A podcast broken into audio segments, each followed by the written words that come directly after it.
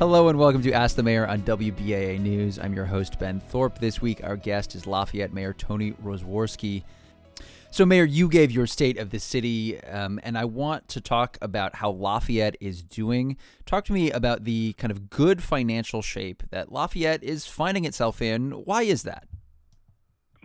Well, yeah, we you know we were pleased to announce that we have a significant amount of uh, cash reserves uh, in our um, rainy day fund and unallocated edit dollars and some unallocated CCD funds uh, that that we also have, and we've been able to do that. Really, uh, you know, promoting a, a pro growth policy, we've been able to uh, continue to grow and bring new businesses and help our new uh, our existing businesses to expand, and it continues to expand that tax base, and that's important, right? You get a maxed levy, and that's what you can raise. But the more people, more businesses you have helping reach that level, the less everybody has to uh, put in. So uh, not only have we been able to uh, save some dollars and, and invest wisely uh, to help those dollars grow, as you probably saw, uh, we've also lowered the uh, tax rate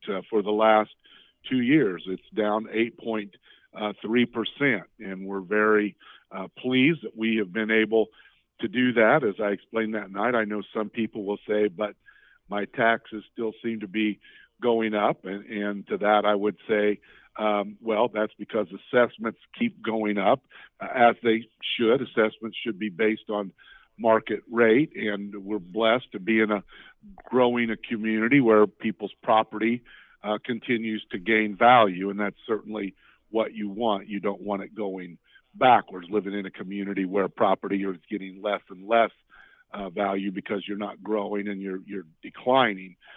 So you brought up assessments and tax assessments. I, I want to ask you about last week. There was a big meeting with the Tippecanoe County assessor who warned the local officials that a new law could cause a large drop in tax revenue coming from apartment complexes. Any reaction or response to that meeting? Well, yeah, certainly we're we're very concerned. I had three staff members attend that meeting. I was not able to be there myself on that short notice, but I did have three staff members attend, and uh, uh, we are concerned. I mean, when you look at um, the potential uh, loss of assessed value and loss of revenue, uh, places like Lafayette and West Lafayette, who have had some strong development in the uh, in the uh, passed here, uh, that could be a significant challenge. So it's something that uh, we're working on already uh, with Greater Lafayette Commerce. Uh, we've made contact with Accelerate Indiana's municipalities and the Association of Counties uh, to see how we can address this and started getting information out to our state elected officials. This was put in a bill kind of at the 11th hour uh, last year, and, and uh, Bill, it was in conference committee, is my understanding, and there was no fiscal impact study done, and so we are hoping uh, to work with the DLGF, to work with the state legislature, uh, to reach a, a reasonable conclusion and, and correct um, uh, a situation that we feel is, um, you know, really not not fair. We don't. When you look at uh, some of the properties uh, and you look at their assessed valuation, uh, they're actually already assessed below market rate. I mean, because the, they have some sales information to show what they've sold for in the last couple years, and they're already assessed less than that. And then uh, these this requirement would move those assessments down even further, so substantially less than what there are actual sales disclosures that would show what the property sold for and what the value of it uh, evidently is. Somebody willing to pay that to purchase it. So we're going to watch it closely. We're we're optimistic that working with everyone will reach a a good outcome. I, you know, I want to ask you here. We learned last week that legislation aimed at creating a permitting process for large water withdrawals, an outgrowth of local concerns around the proposed pipeline taking water from Tippecanoe County to Lebanon, would not get a hearing. Uh, what are your thoughts on this?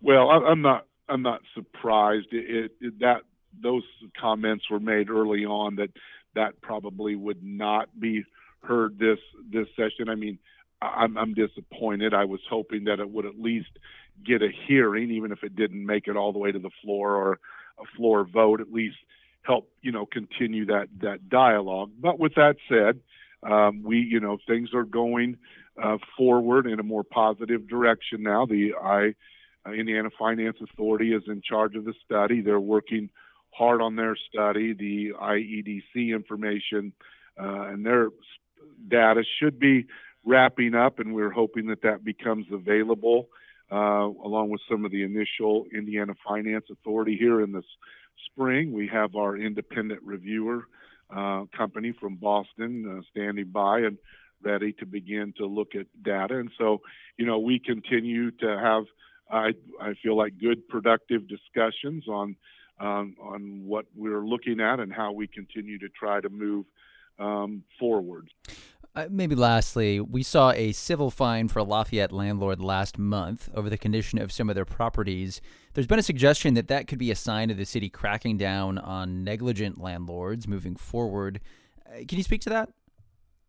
Well, I mean, we've we have had the Lafayette Hearing Authority for probably 15 years. We we and most people probably don't remember but we went through several years back then of just really uh, working on this issue. And I mean, we tore uh, places down, we tore garages down, we held people uh, accountable, and we went through three or four really rough years of, of bringing people in. And, you know, we made a lot of progress and things were um, moving along well. And then in the last few years, uh, again, unfortunately, we seem to see an increase, um, not with all landlords, obviously, but with uh, a, a, few, and, and a lot from out of town, too. That continues to be a struggle dealing with um, landlords that are not from this community and has very little